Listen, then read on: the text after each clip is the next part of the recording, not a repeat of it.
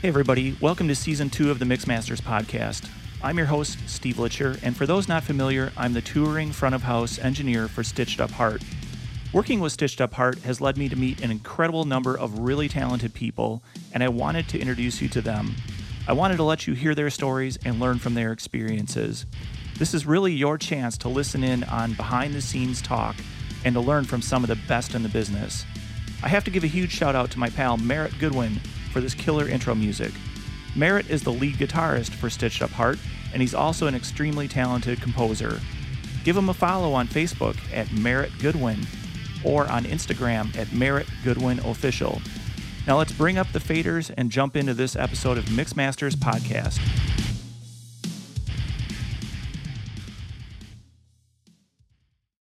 My guest for this episode of Mixmasters is none other than Patty Kraus, and what an episode this is. Patty joined me from Hamburg, Germany, a couple of months ago. I'm sorry that it took a while to get this podcast out, but the podcast gods really were not having any part of technology and my role in it while I tried to record this episode. We'll touch on that during the uh, the podcast, but for those not familiar with Patty, really you you'll want to listen to this podcast. It's pretty crazy. Patty talks about, you know, starting out in the early days and what got him interested in sound. And it turns out it was Pantera and uh, 80s metal, which is pretty cool. Then he takes us through his career where he started working at an opera house and then apprenticing for a production shop and eventually getting to tour with groups like In Flames, Trivium, Alter Bridge, Toto, Korn, and countless others. We go a little bit technical. We talk about his rig and microphones and consoles and things like that. We also talk about some of the psychology and the impact of being prepared and how that can really relate directly to your success. We touch on his Mother Grid Mother class, which is insane. If you haven't checked that out, go watch that. And then last but not least, we talk a little bit about COVID status and behaviors. And just a heads up, like I mentioned, we did record this a couple of months ago. So some of our predictions uh, are fun to listen to a few months later. They may not be the most accurate, but hopefully you'll get a kick out of them. So without any further ado, let's jump in and learn more about Patty Kraus. Hey, everybody, welcome to Mix Masters. I am joined today by Patrick Kraus, and Patrick joins me from Hamburg, Germany. Patrick, it is a pleasure to see you and to finally have you on the podcast. Thank you for joining. Thanks for having me. What's up? People are going to probably shake their heads in disbelief when they hear about all of the challenges we had uh, getting this podcast together. True. We'll go over that in a minute, but uh, before we dive into details and whatnot, I'd like to learn a little bit about you and some of your personal history. So, um, mm-hmm. you're a relatively young guy, but uh, when did you get started in music? Did you pick up an instrument? Did you gravitate immediately towards engineering, or what got you started in music? I started as a guitar player when I was ooh, 10 years old, maybe 11 years old.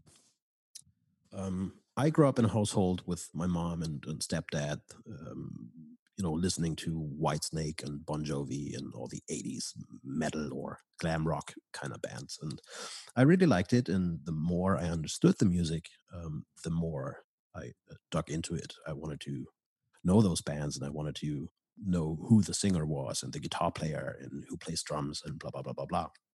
And the older I got, the more I was interested in uh, more heavy music or more aggressive music, I would say. So bands like Motorhead and Metallica and, and, Pantera, that was my jam. That's when I really dug into music and was like, oh, this for some strange reason, and I know it sounds kind of cringy and creepy, but it somehow spoke to me. So that was not just the music I was listening to. I had the feeling that that's the stuff that you know um, speaks to me, and it does something to me.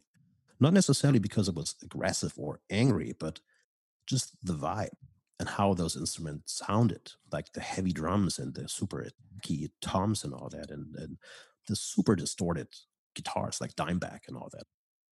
So I never, like back then, I could never figure out why my guitar doesn't sound like that.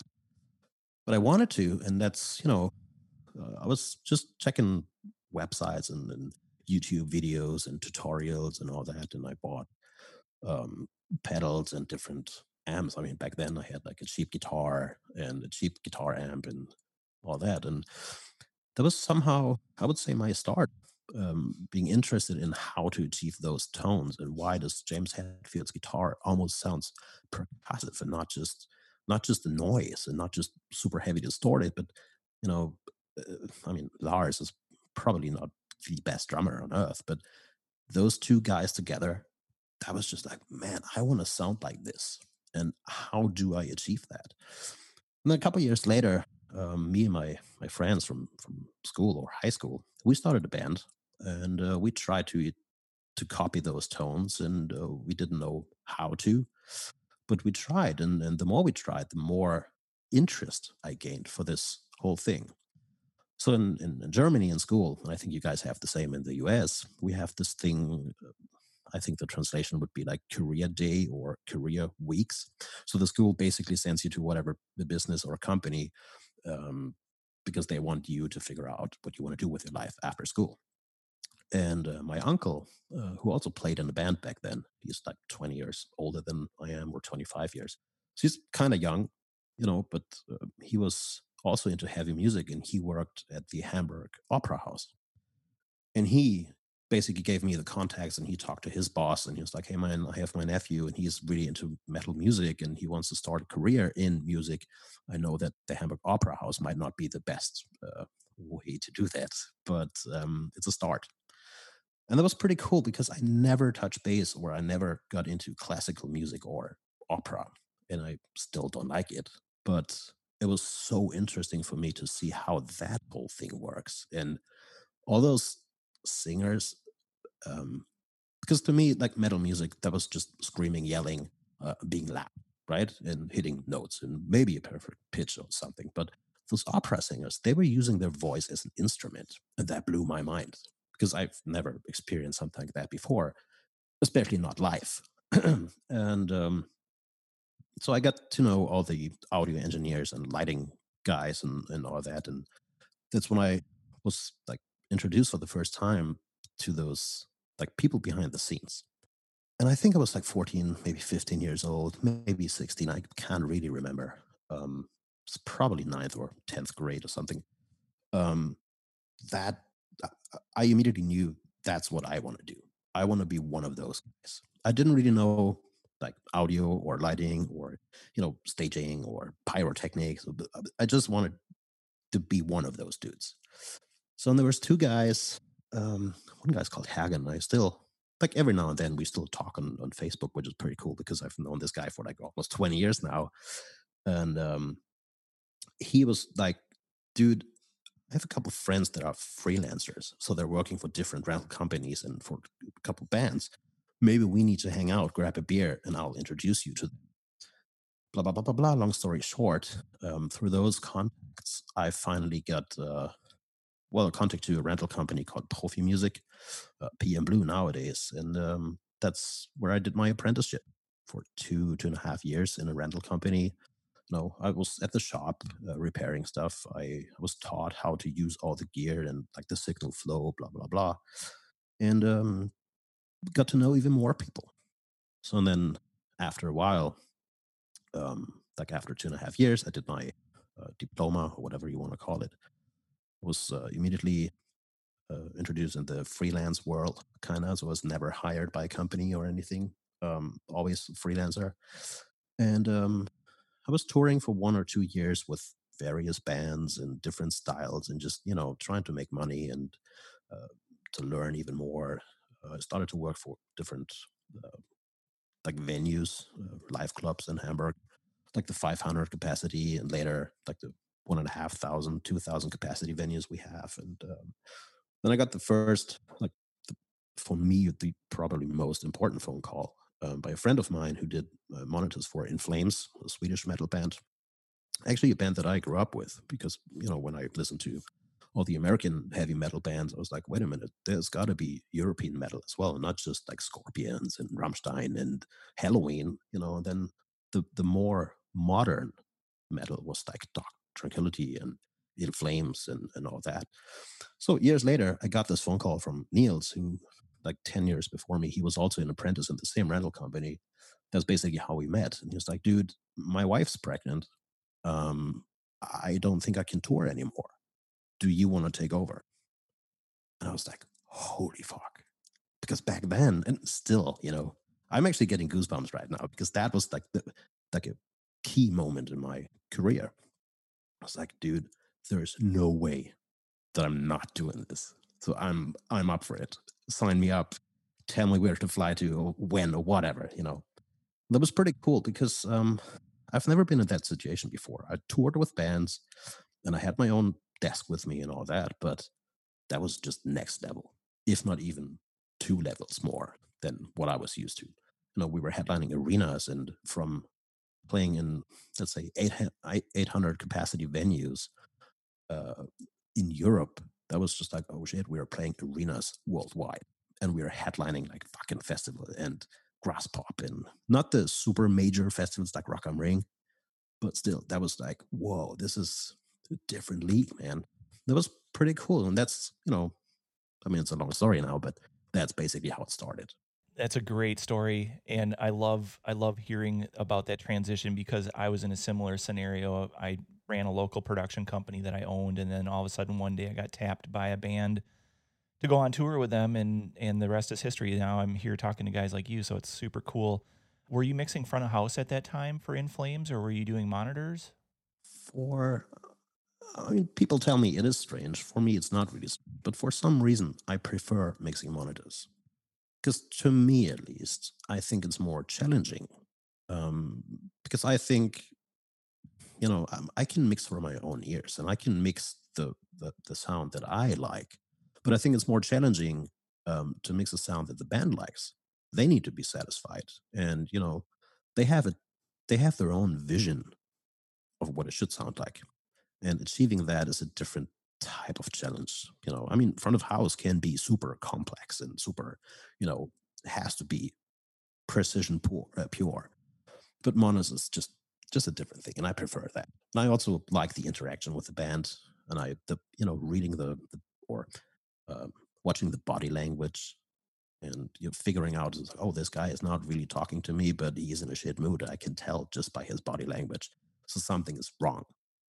Sometimes it's not audio related at all.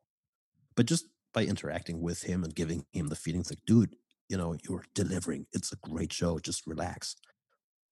Sometimes this works, and sometimes they're like, hey man, this guy understands what I'm, you know, feeling or going through or whatever. And the, the, I just prefer that. I'm not saying it's easier. I'm not saying it's more complex. I'm not saying it's, you know, it's just a different thing that I prefer. Yeah, Charlie um, one of our mutual friends had sort of relayed a similar experience. And one of the things that he does as a monitor engineer is he's part psychologist. Yeah. You know, he has to really understand what's going on with the band. Are they really focused on the rehearsal or the show that day, or are different things bothering them that have zero relevance to the show? But he's got to try to deal with all that. So it's interesting that you mentioned something similar. Absolutely. Yeah we were eh, i have a funny little side story with uh, charlie. So we met a couple years ago. I was uh, mixing monitors for trivium. And he came in because joey the well for me the original sound guy i mean they probably had many guys before joey but that was the first dude that i met. And he actually hired me to do monitors. Um well let's go way back. So i got the trivium gig through in flames because we were uh, touring japan and australia and at that time, Trivium didn't have a monitor guy. And Joey, their front of house guy and, and also tour manager, he reached out. It's like, hey, does your monitor guy want to mix Trivium as well? So we can save a little money, like flights and hotels and blah, blah, blah. And I was like, fuck yeah. You know, because that was the second big band that I was, you know, able to work for. And um, that's how I met those guys. And I, you know, I stuck around. Um, whenever I had the time to tour with them, I was with them it was kind of like it sounds stupid, but it was, was like the, the, side band that I had or whatever. And then uh, Charlie uh, came in after two or three years, and um, we were on a tour together when he had to leave. I think he was with God uh, Rise Against, I think, or maybe Deftones. I can't remember. So he had to leave for one one week or ten days or something, and uh, we had bit of a hard time with the fill in front of house guy. So he was doing front of house. I was mixing monitors still. And um, the band decided, I don't know, Matt, the singer, he came to me like I was in catering, just having lunch or something. He's like, dude, I don't know how to explain it to you. And I know this will fuck up the whole situation, blah, blah, blah, but I want you to mix front of house. Uh, all right. So I took my monitor file because I have nothing prepared. You know, I did monitors for them for years. So I, I don't have a front of house file. And obviously the band was not really happy, even though we still had Charlie's file. Long story short, um, I took my monitor file to front of house. Charlie came back, and then we were like, "Oh, uh, by the way, they want to keep me at front of house, and you're doing monitors now." And I thought that you know, he's going to be super pissed at me now because he leaves for like 10 days and he comes back and the band tells him, oh, by the way, Patty is doing front of house now and you're doing monitors. Most people feel like this is the not so important gig, right? And he's like, dude, I love it. I prefer mixing monitors. And it's like, what? You're literally the, like me and you, it's the two people that I know now that prefer mixing monitors. That's weird, but I love it and I mean, I enjoyed mixing in front of house for them and everything, but I was like, okay, we don't all only have this like uh, personality connection because we get along just fine. He's a great dude. I love him. I miss him. But also like work related. We have the same thoughts and the same visions. And I was just like, okay, cool. And that made our job even easier. I'll have to introduce you to Mike Bangs from Allen and Heath because he is a monitor engineer and he is like you and Charlie, where he absolutely prefers mixing monitors. He doesn't want to do anything front of house. So you guys can have a club and it'll be exclusive and that'll be it. That's good. Yeah. Perfect. Um, okay. So your resume, you've mentioned a couple of the bands that you've worked with, In Flames and Trivium, but you've also done some work with Korn and Alter Bridge and Toto. And I know that you are an avid S6L guy. Um, what drew you to the Avid S6L? When did you first get experience with it, and how did you know that that was going to be the console that you gravitated towards or had a connection with? That was uh, the In Flames gig because when I took over, that was like in the middle of a touring cycle, and I had no desire to change anything. I was just like, I, I deal with whatever you guys have because that's what the band is used to, and you know that's like eight or nine years ago now, and I'm, I mean I'm 32 years old now. Back then with 22 23 whatever i was i did not have the i didn't have the balls to change anything and there was no need to change anything. They were happy so the only reason why niels left was because his wife was pregnant and he couldn't tour anymore so why would i change anything but i was not really familiar with the avid platform back then because in my in, in the rental company that i worked for we had soundcraft we had yamaha we had uh, studer uh, you know, and I think we had iLives and something like that. But um, I was watching tutorials and I, I reached out to the Avid guys, um, just you know, reading the manual and uh, just uh, I think I think I actually drove to Berlin to their showroom and just you know play around with that concept because I was like nervous. And the first tour I did with them was in the U.S. So that was my first time touring the US with the band that I've never mixed before. And they had a monitor guy for eight years and they were happy. So I felt like, don't fuck, don't fuck it up, right? And I, I actually liked it. I mean, I had a show file that was working, so I didn't ha- have to start from scratch. That helped a lot. And basically, uh, if you don't touch anything, you'll be fine because it's the same backline and the same microphones. They have old systems, so everything is theirs. The consoles are rental, but you know everything else is just the, the whole infrastructure is there don't touch anything you'll be fine and if they need more vocals well you know turn it up but don't change anything basically and on that tour i was like well even though i do not know this console and it looks kind of complex and weird compared to soundcraft you know the vi series i felt like it was actually super easy it was super easy to understand and especially with this external screen where you have control with the mouse and everything. It's like, wow, this is even easier to me. And I like the sound. I mean, the band, they know how to play. They have great tones and they are great musicians and the songs are so powerful and all the little like gaps that they have um, from the live instrument, they fill it with like it's not playback, but there's some tracks running from Pro Tool system. So the whole like the whole spectrum is just you know it's full and there's so much in I was like, wow, this console is great. It wasn't, it, you know, now using the S6L and, you know, the Digico consoles, whatever, the profile does not sound great. It was the band. But to me back then, it was like, oh, yeah, this is my go to console. And actually, it still is. So whenever I have to go with a cheaper console, um, or whenever we have the situation that I cannot get an S6L. We did a couple one-off shows in uh, Jakarta, in Singapore. It was just not possible, you know, or South America and Brazil. I think there's, if I remember it correctly, there's like four or five S6Ls in Brazil, and they were like, "Sorry, dude, you know, you cannot have this console in whatever town we are playing." It's like, all right, just you know, give me a profile, and it's fine. And since then, I see it like it's that is just my go-to tool. Like a guitarist that plays a Les Paul would always play a Les Paul, even though a Stratocaster sounds fine or whatever guitar. That's just what you're used to. You know how to play the guitar instrument without any issues or whatever. It's the same for me. The muscle memory and I'm so quick on that on that console, and I think being quick and fast on a console as a monitor guy, that's probably more important than the actual sound. And I've noticed that. Um, you mentioned Toto, one of my gigs, and um, I got this gig like basically overnight on a Thursday night. I got a phone call um, from the owner of the rental company, and he was like, um, "Dude, I know that you're home on vacation." I was like, "Yeah, what's up?" And he's like, "Oh, you're not on vacation anymore. I need you to fly to Oslo, Norway, tomorrow." Why is that? Well, Toto, uh, I don't even know why, and it's not none of my business.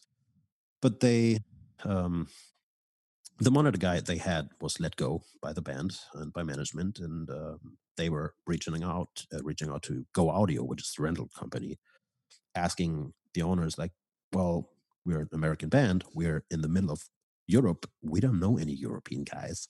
We need your help." And Ben, the guy who runs the company, he knew that I'm not with In Flames or uh, Alter Bridge on tour right now. And he was like, Oh, I got the guy. I can't promise that he will be there um, for the rest of the tour, but uh, I know that I can get him for a week or two. So, you know, don't worry about the, the upcoming shows. So I flew in the day after. They had a day off. And I think I arrived at 9 p.m. or something. And um, luckily, they had an S6L. I mean, I can make any console work. I'm familiar with all the consoles out there, like all the major, you know, um, like Digicos and Allen Heath. I can, they all sound great. They all do a fantastic job, but the S6L is the one I'm most familiar with and, you know, muscle memory, blah, blah, blah. And the front of house guy, and he was nice enough to give me his hard drive with a recording because he was also on an S6L. He's like, don't worry. I know that you have to start from scratch because I think it's, I never feel comfy with a monitor file from a dude that I do not know. And it's not because I don't like that guy. I don't even know him or any dude that I've ever replaced or whatever.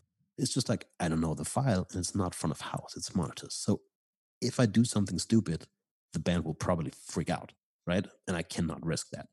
So I had to start from scratch. I was talking to the production manager and the front of house guy and Ken, the front of house guy. I was like, dude, you know what? We just dump the audio truck first tomorrow morning. Just set up your console in whatever corner of the arena with the recording and just dial in rough mixes. just, I mean, the band knows. They know it's going to be a little punk rock in the ears for the first show. So I did that. Um, the band does this like uh, meet and greet VIP special sound check, whatever you want to call it. And uh, we had like minor changes. And Steve Lukather, he oh, that was on the second day. So we did the first show. It was a little bit punk rock, and I think the second show was Copenhagen or something. Same thing. Band comes on stage. Uh, I was sitting down with my like virtual playback, fixing some stuff from the first show, and then he turned around. He gave me a big hug and it's like, "Dude, you're the baddest motherfucker among us." I was like, "Oh my god!" Hearing this, you know, it is great. Whoever guy you know, or whatever Jude tells us, like, dude, you're awesome. It's great. That's a great feeling. But hearing this from Steve Lukather, it's like, wow, that is cool. And like, honestly, I think half of it was just because I was so comfy in my situation because I knew uh, the console. I know all the crew guys that were there. I just didn't know the signals. But since it's Toto and everything is just almost perfect, that was an easy gig, dude.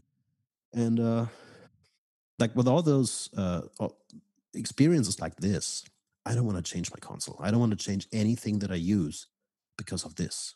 I don't want to risk it. Why would I?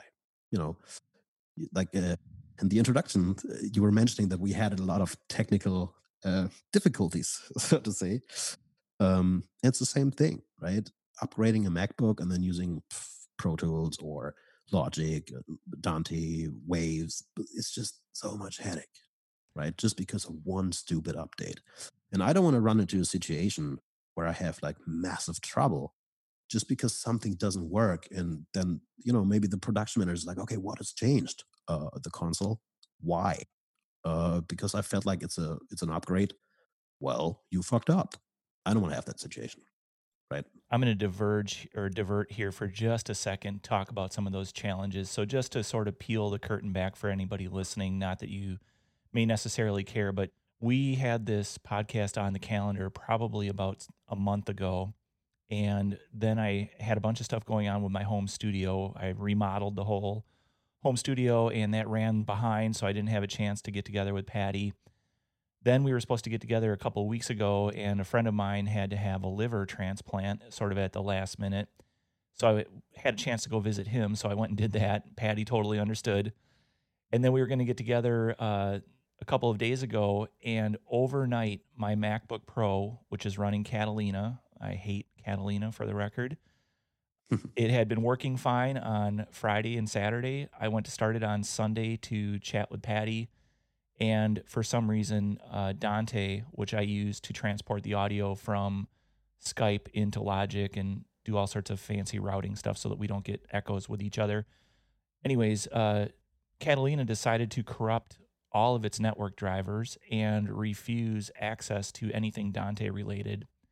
And eight ten hours later, I finally figured out the problem. Well, I didn't figure out the problem, I fixed it by deleting all of the preferences, the plist, the com files, removing all the network adapters, reconfiguring everything. And now it's working. I'm knocking on wood. But uh, yeah, you're you're a trooper, Patty. So thank you for your patience with that. And then I think also it your point about not changing things just because it's quote unquote an upgrade is valid.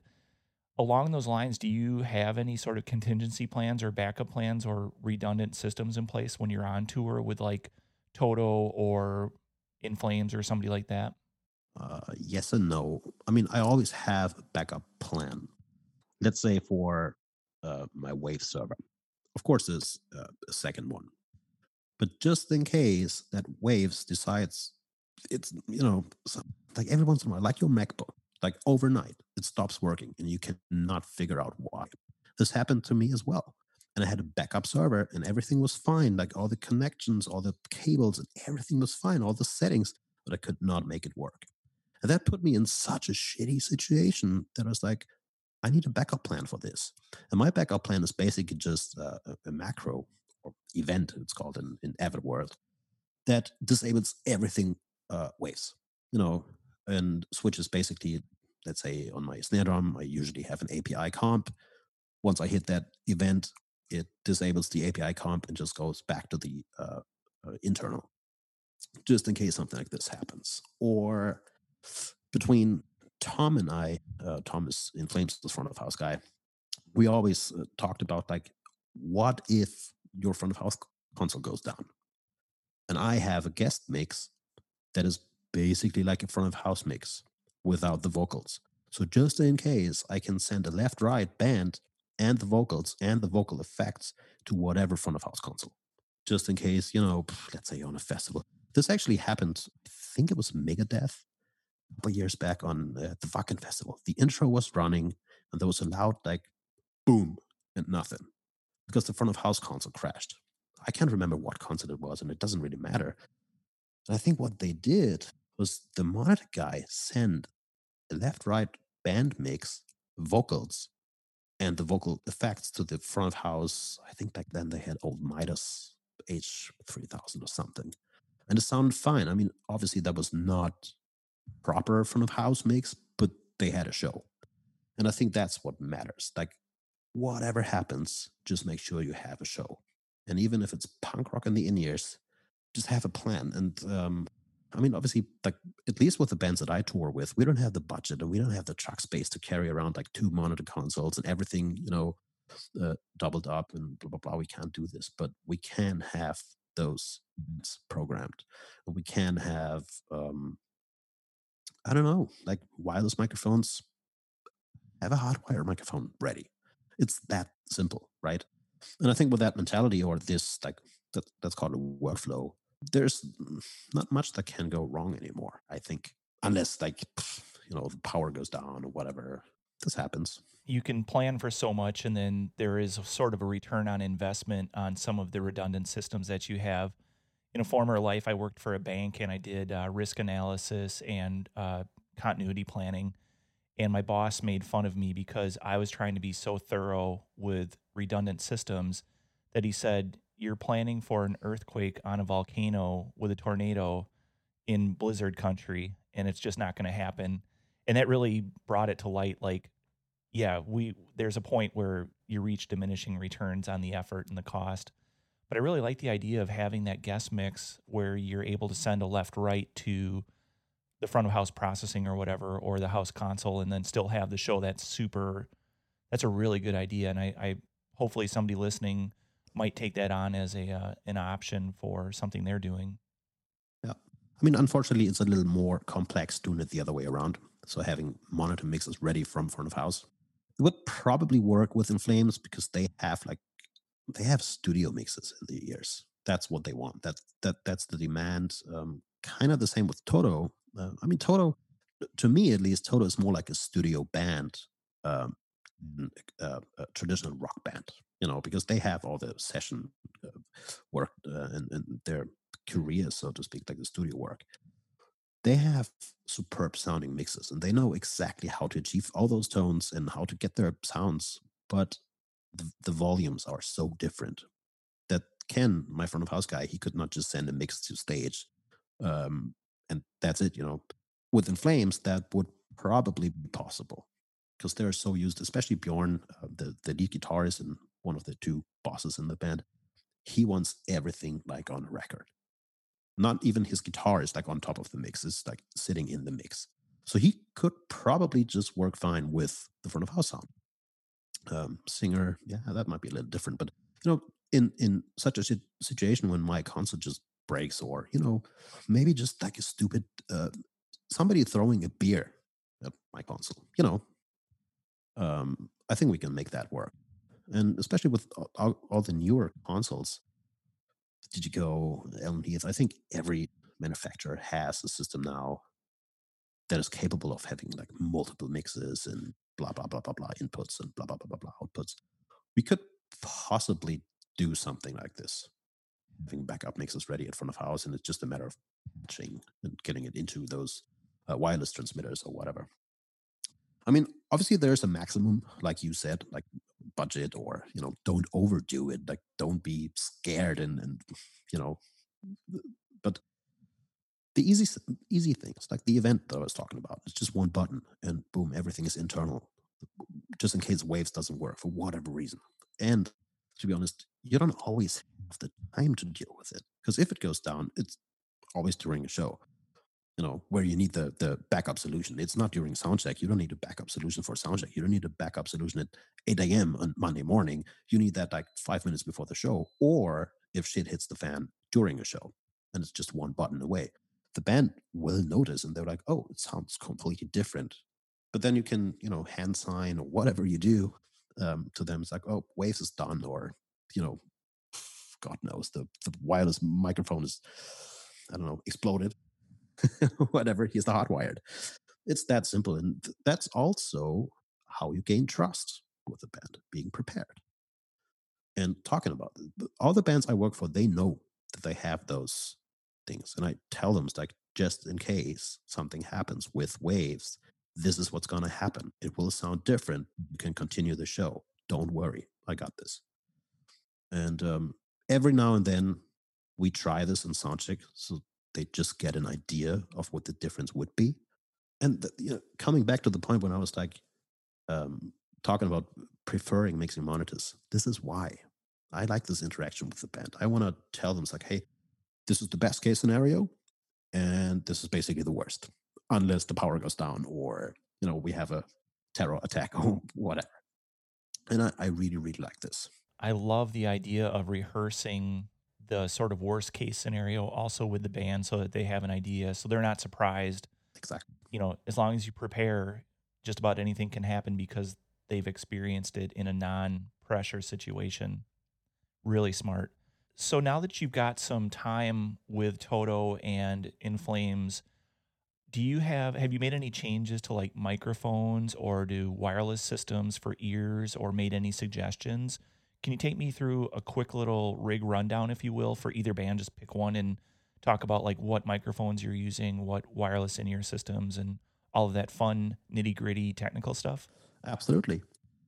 So I think In Flames of the band where I have the most um, the, the saying is, is that how you say that like the most saying or vote or Input. whatever because yeah the most input or uh, power of decisions or whatever because between Tom and I Tom is front of house and tour manager and I we are the two audio guys we decide what we are using it's uh, you know and um, as I said I started with a profile and they had a PSM 900 wireless systems for in ears and they had um, the what was it called the the old uh, UR 4D systems or something like that. And nowadays we use the S6L because we were on a tour.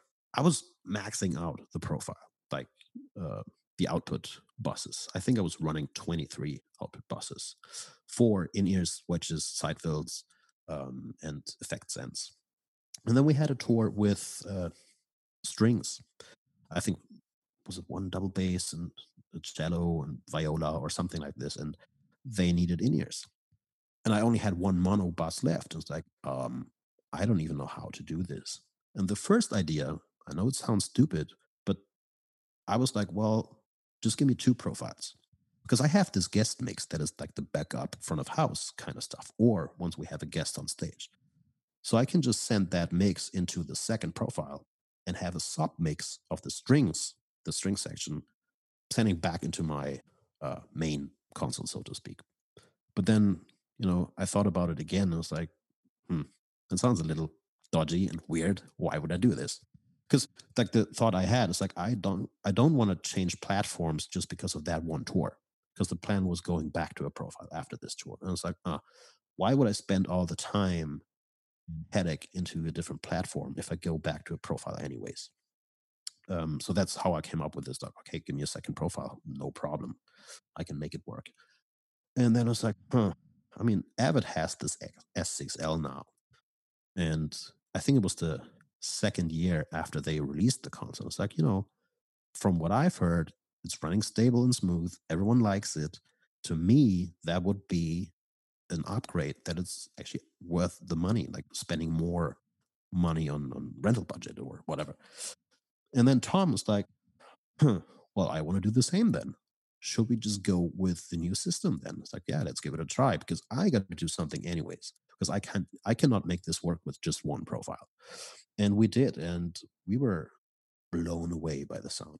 I mean, the, the profile is not really hi-fi sounding, and you know, it's not like super. The the mix buses, or especially the the master mix bus, is not really that big and and everything. So just the output stage between those two platforms were night and day and uh, I dialed in all my mixes because I started from scratch. You know, I took the chance. I was like, oh, right. You know, if I go with a new platform anyways, and we have like 10 days of rehearsal, I want to start from scratch and not just copy or uh, import my profile show file into. Uh, why would I do that? So I had a profile recording um, that I used for virtual soundcheck, and obviously I had all the preamps from the profile. And I have not heard the S6L head amps before the actual like the first day of rehearsals and i was blown away. It's like wow this is i need so much less eq than i was used to with the, the profile head amps and eqing and, and everything basically. I was like dude there's no way to go back to the profile. And um, so that was the major upgrade. Then we upgraded to uh, psm 1000 in-ear systems. Uh, we have Axient now for uh, guitars and the vocals, and um, we kind of did the same with Toto um, when I started with them. Um, I was in this like you know the new guy situation overnight. The the guy, the guy who did monitors before me, he was fired, so the band was kind of like, eh. uh, change was not a good word for them because they were afraid. Obviously, I mean mid tour, like I think after four or five shows, they fired the monitor guy, and they had no clue who I was. And the only guy that Ben from Go Audio, he was the one who was like, "Trust me, I know this guy, and I know he can make it work." And he, you know, his personality and everything would just fit fine. Don't worry. But that was everything, or the, the only thing they knew about me. They did not know In Flames because those guys, you know, they're 60, whatever years old, and they're not into Swedish heavy metal. So they were like, uh, In Flames, great, they're playing huge shows, but we have no fucking clue who those guys are. So they couldn't really figure out. It's like, okay, does this guy know what he's actually doing? So I gained trust on the first tour. I didn't change anything. I just used whatever they like all the microphones. We didn't even change one patch or anything. It's just like, all right, here's a new file, uh, new sound, obviously in the ears, but that's it. I'm not going to change any microphone positions even. Um, on the second tour I did with them, I wanted to get rid of the Sennheiser in-ear systems. I mean, they sound great. And I think between Sennheiser and Shure, there's not really that much of a difference in audio quality and, and they're both stable and they both have great software that you can use. I just prefer the Shure systems. Like it's the same thing with the console. I I'm just so comfy with all that stuff and I know it inside out. It's just one more uh, puzzle piece that makes my daily job easier, right? We also went with the new packs. I think they're called like uh, P10R Plus or something, and they sound amazing. There's so much more headroom, I feel like, and so much more space in, in left and right. And they noticed right away. It's like, oh, something has changed. And I was a little worried because they're they are super particular and they're super anal about everything. And uh, Steve Lukather and uh, Joe, the singer, they were like, something has changed. Um, no, not really well, it's new in-ear systems. Like, yeah, man, it sounds awesome. And I was like, "Who? okay, that was a great upgrade. I mean, that's what I was after. I wanted to have that little more headroom, little more space for my instruments and all that. And uh, we changed a couple of microphones, all that. It's, I feel like you cannot uh, change things with, with like a big boom. You know, you cannot change uh, mixing console platforms and the in-ears and the microphones and blah blah blah blah blah unless the band wants to, unless they're like, this is a new record cycle, let's start from scratch. You know, what can we do to make it sound better? Should we uh, switch guitar heads or maybe a new drum set or vocal mics? Everything.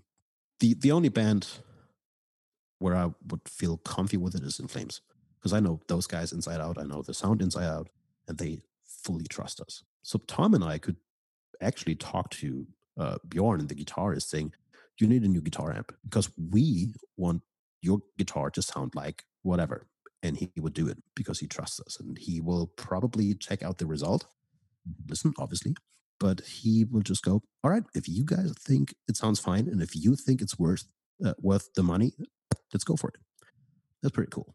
Going back to your uh, gear for a second, are you how are you getting signal to and from your Shure equipment? Are you doing it via XLR or are you doing it via Dante?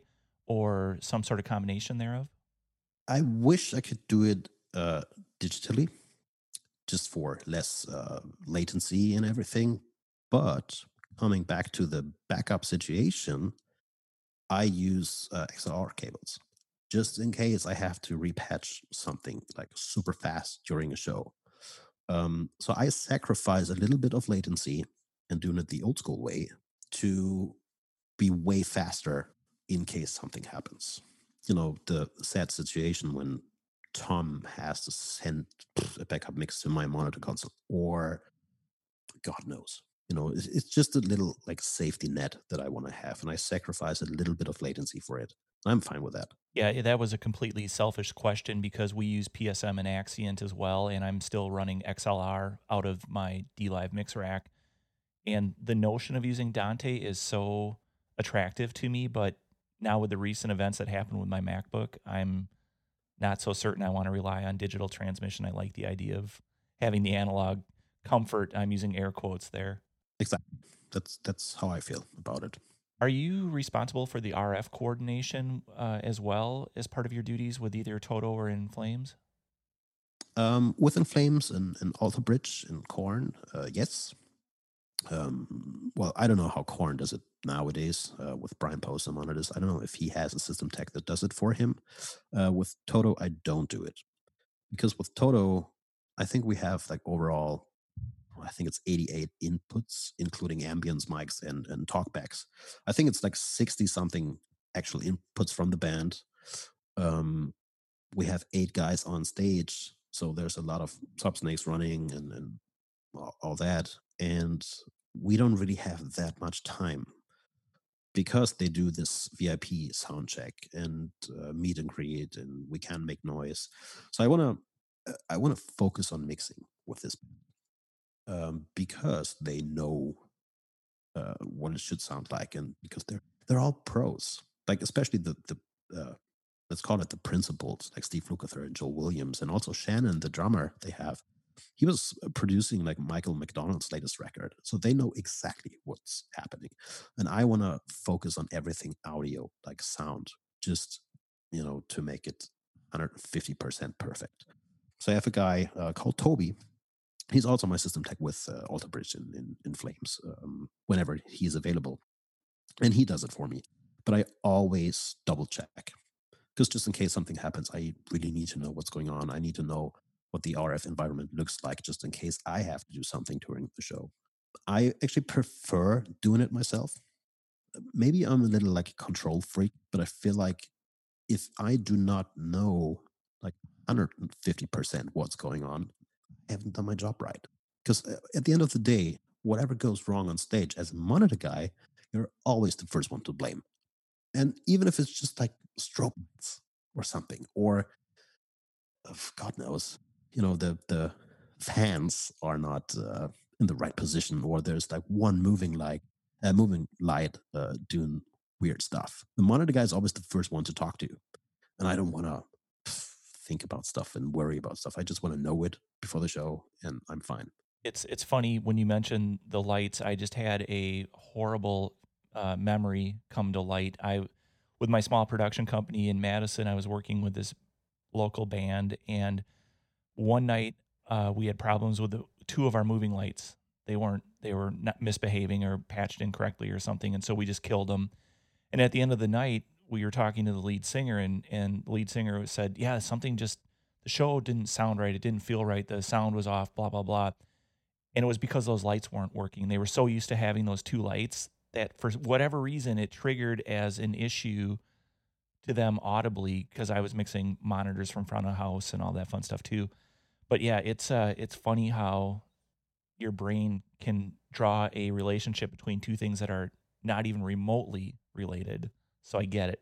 Absolutely. And that's another part, you know, coming back to this like uh, psychology thing and, and uh, knowing all the guys on stage and reading the body language and, and all that. And it's true, like something completely not related to the sound in the ears or whatever can make them having a bad show. And even if it's just a stupid moving light or something, I am like, I have OCD. Like on stage, all the cables, I want like all the cables in 90 degrees. And uh, I want to have like all the neon tape um, in front of moving lights or whatever is on stage just to make sure nothing goes wrong.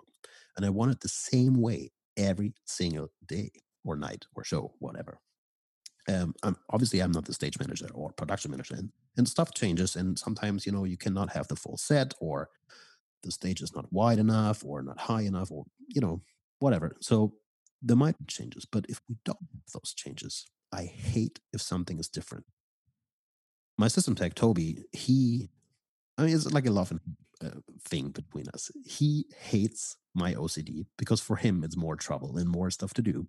But at the same time, he loves it because stuff does not go wrong if you do it the same every single night. It stresses me out, like myself, every now and then. But I think that's part of. Uh, I mean, I don't want to say it's part of the success because I don't see myself as a super successful mixer or anything. It sounds stupid and egoish, but let's just call it like success. You know, I think that's part of it. The same things every single night even though it's like super obvious that there's a moving light, put tape around.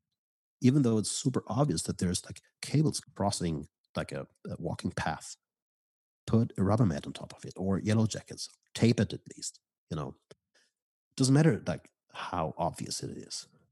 Or let the band know at least and talk to them. It's like, hey, you know, something's a little bit different tonight, or blah blah blah blah blah. And I think all those things combined make the result. Yeah, there's that old saying, the devil is in the details. And if you cover the details, you're going to have that success or that better experience.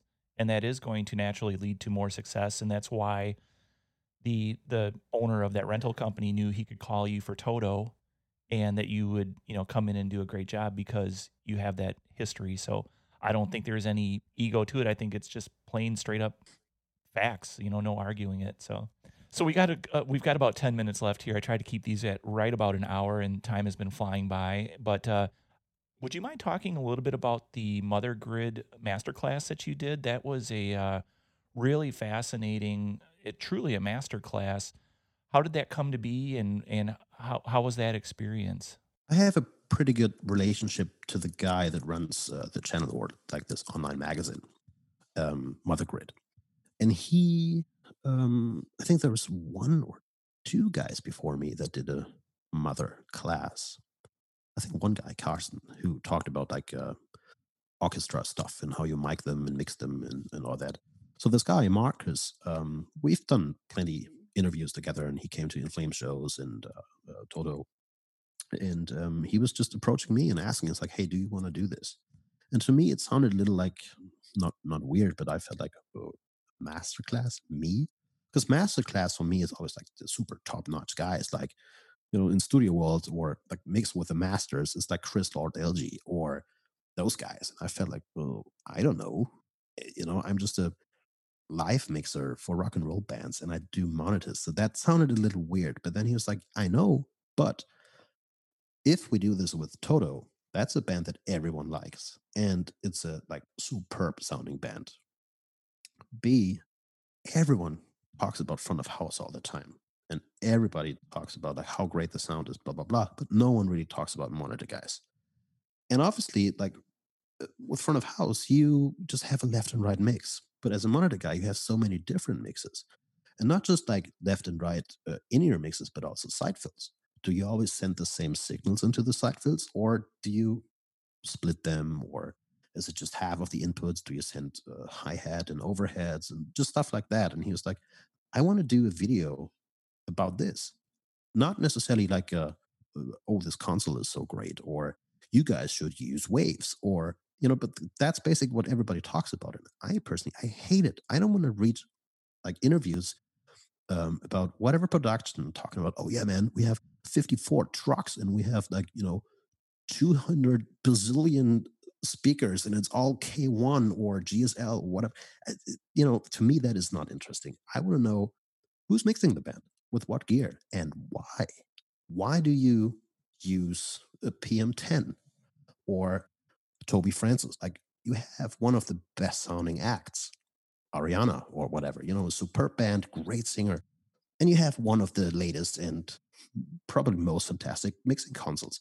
Why do you still carry Neve outboard gear.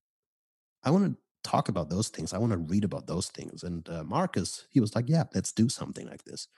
Do a video where you explain why you EQ, let's say a kick drum like this, or how do you start with a band like this? What are the differences between the mixes? Why do they need different mixes? The challenge for me was a little bit like, okay, but what's what's the audience? Like, who am I talking to? Am I talking to professionals? Or am I talking to uh, amateurs or beginners or you know um, so that that was the actual challenge for, for me trying to explain things that are interesting enough for the professionals but easy enough to understand for people that have no clue basically. And um, i have to admit that when i we did this video in berlin at the uh, avid showroom and when i was driving home it's only like two or three hours. I was like super unhappy because I felt like I forgot to talk about everything important, and I was just talking about stupid stuff because I, I, I you know, I didn't have a like a concept really because I'm not good with concepts. Because once I have a concept and have something written down or put down some notes, I'm so focused on uh, talking about those things So I prefer just, you know, not having any notes and just do something. And I kind of expected him to give me like a guideline or something or a little script. It's like, this is what I want to do, you know, talk about this, talk about that. But none of that happened. And I was just sitting there. It's like, oh, alrighty. Um, I've never done this before. I I am doing this in English, which is not my mother language. And it's weird, you know. I think I'm okay with English. Obviously, you have this like weird German accent and everything, but thinking about um, those things and trying to explain stuff to an audience that that you don't even see right? There's no reactions there's no questions there's like no interaction basically. It's just like two or three cameras uh, the red record button and boom go. That felt weird but it was great and i think like all the reactions and comments on uh, youtube they're great. A couple of people that i do not know and i've never met in my life they approached me on instagram or whatever it's like man this video is awesome and do could you do another one? Like going more into detail or uh, do you think you will ever do like workshops or seminars or something like that? And that was cool that was a little success and and uh, i felt like I, I did something that is useful. And i watched it myself like four or five times just to you know uh, get an idea of if i do a second video or if i ever do um, seminars, what should I talk about? So what's what are the important parts in that video, and what did I forget to talk about? That was basically the whole idea, and I think it turned out pretty okay. Yeah, I thought it was great, and that was part of. Normally, I like to go into some of the more technical things and why you choose a mic and whatnot, but you with the with the mother grid master class or uh, mother class as they call it, I didn't want to cover stuff that you'd already talked about. So hopefully this podcast was okay for you and and not too uh, boring or anything like that. Absolutely not.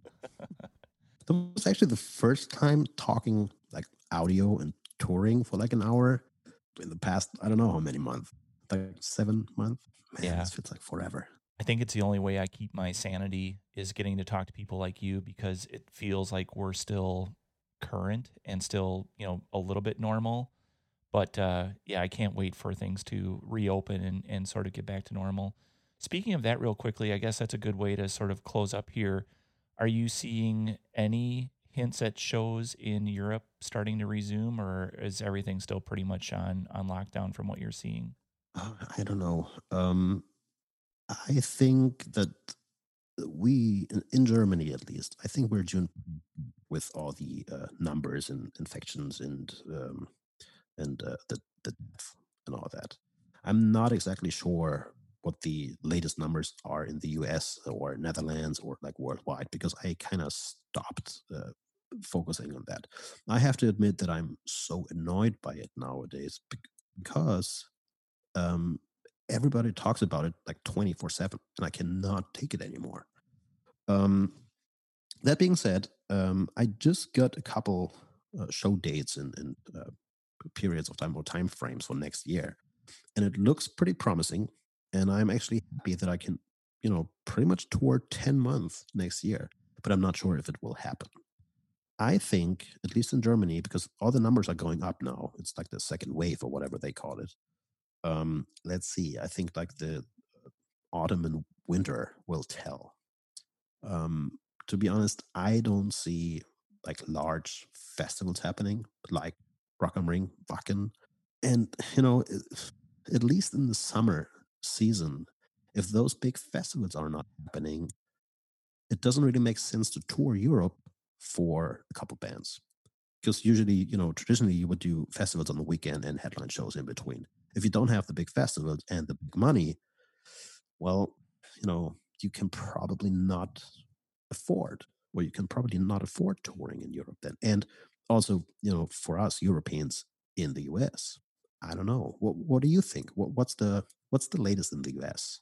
Well, the US is a mess. Uh, as is to be expected. You know, it's especially I live in Wisconsin, which is upper Midwest, and we have some of the worst numbers right now because people just are, I think they're tired of COVID and they're tired of wearing masks and they don't see the numbers decreasing with people wearing masks. So a lot of people have taken the approach that they're just not going to wear a mask and, you know, whatever happens, happens. And I so strongly disagree with that because, you know, guys like you and me are deeply impacted by all of the COVID stuff. And, you know, the faster we can get this resolved, the faster we can get back to work and doing what we love. So the US is just a disaster. And, and, I was looking at my phone. I apologize because uh, we also got a couple of show dates for next year, and I was just looking to see if uh, your your groups were on any of those bills. Yeah, everything I'm seeing is pointing towards late next year, coming back. You know, September timeframe, October timeframe. So that's what I'm thinking. Yeah, yeah. maybe uh, like the small and mid-sized festivals, and maybe you know, like the five thousand capacity venues or something like this, but bigger than this. That's just me guessing. I mean, I have, you know, I'm not an expert and I, I can't. I mean, I can read all those numbers and I can, I think I can put them in context and I think I can see where this is going, but I cannot predict what that actually means for our uh, industry. And I, um, I have the same, I see the same thing happening. Like back in March and April when this whole thing started, basically every to me at least there was only two sides. Those guys that understood and they're like, oh shit, okay, I gotta wear a mask now, and uh, I can't see my friends, family, I can not go to parties or bars or whatever. Uh, I'm fine with it. I understand. And the opposite, people saying, oh no, th- you know, this is just bullshit, and I'm not gonna wear my mask, and you know, this is freedom, blah blah blah blah blah. Now I think there's like a third side, so to speak. People saying, you know what? I've done this for like six months now. I don't see anything like positive happening. Uh, fuck this. I'm not going to wear my mask anymore. And I personally think this is so much more dangerous and stupid. But, you know, time will tell. I don't know. I'm like, to me, it's the easiest not to uh, think about it too much anymore. Just do what I have to. You know, if my government tells me to wear a mask, I'm going to wear a mask if they tell me to stay home and not to see my friends for another month, well, this is what I got to do. Not just because I want to go back to work. I think it's just my responsibility to do this. And um, Germany is doing pretty good. I mean, Germans are always like pretty, uh, you know, we, we listen to the government even though we hate them, um, which might be a little bit different in the US. Um, but yeah, I mean, I don't know. To me, it's just the easiest not to focus on it too much and just do my stuff that I enjoy and uh, I, I can't change it anyways. You know, God knows if I will be on tour in February or maybe it's May, maybe it's September. It's just what it is. Yeah, when the call comes, we'll we'll be excited and happy to get back out there. And I hope I get to see you at some point when we're out touring. Be great to uh, have a beer with you in person and and just uh, say hi rather than via Zoom. Absolutely. Real quickly, are you doing anything fun audio wise in this downtime, or are you pretty much just heads down making a living and uh, keeping keeping at uh, keeping your head above water? Um, I mean, um, I, you know, every now and then I try some stuff in Pro Tools and listen to some old sessions and you know uh, try some different plugins or maybe a different plugin chain or I try to you know stuff like this, but nothing like productive, no, nothing for uh, to make money or anything. I'm I'm not hired to mix a record or anything. I hate it, but I enjoy it at the same time. Same with this whole touring situation. I've been hitting the road pretty hard in the past 10 years, you know, going from In Flames to uh, Alter Bridge and back to In Flames and Toto in between and blah, blah, blah, blah, blah, which was great and I enjoyed it. But I was always, you know, missing out on stuff at home, um, friend's birthday or a wedding or stuff like this. And now it's kind of vice versa. Like you know, I, I miss all my touring buddies, but I get to see all my friends. And I also get to take a deep breath and just, you know, uh, I know it sounds stupid, but maybe can relate or maybe people understand, but I enjoy being at home and not being on tour and, you know, not being on all those stupid metal festivals this summer. And I mean, I, I love the metal festivals. You know, this is what I do. This is, this is our passion and, and still is my passion, obviously, but I enjoy uh, not to do this for one year. And I enjoy to sleep in my own bed every night and, you know, get to spend time with my girlfriend, with my mom. And uh, if a friend gives me a phone call, it's like, hey, man, you know, we're to have a birthday party on Friday. Are you in? It's so, uh, it's so cool to say yes and not, oh, no, sorry, I'm in Japan, you know, see you in two months or something. I really, really enjoy that. And, you know, I, I have a little like day job, so I still have some sort of income. And I don't really have an issue right now. I still make money. I get to see my friends, even though it's, you know, restricted and I can only see like four friends at a time. But it's it's it's a it's a blessing and a curse, maybe. Yeah, I uh, I love the positivity and looking at the bright side of the situation rather than dwelling on all the negatives. You find the positives, and that's that's really fantastic. All right, we're just over an hour, so I say we call this a good show, and we'll uh, hopefully catch up in the near future. And Patty, it was a real pleasure having you on. I greatly appreciate it, and I, I hope to see you soon. Thank you very much, man. And that's a wrap on this episode of Mixmasters. I hope you enjoyed the show, and if you did, please be sure to subscribe and then tell a friend.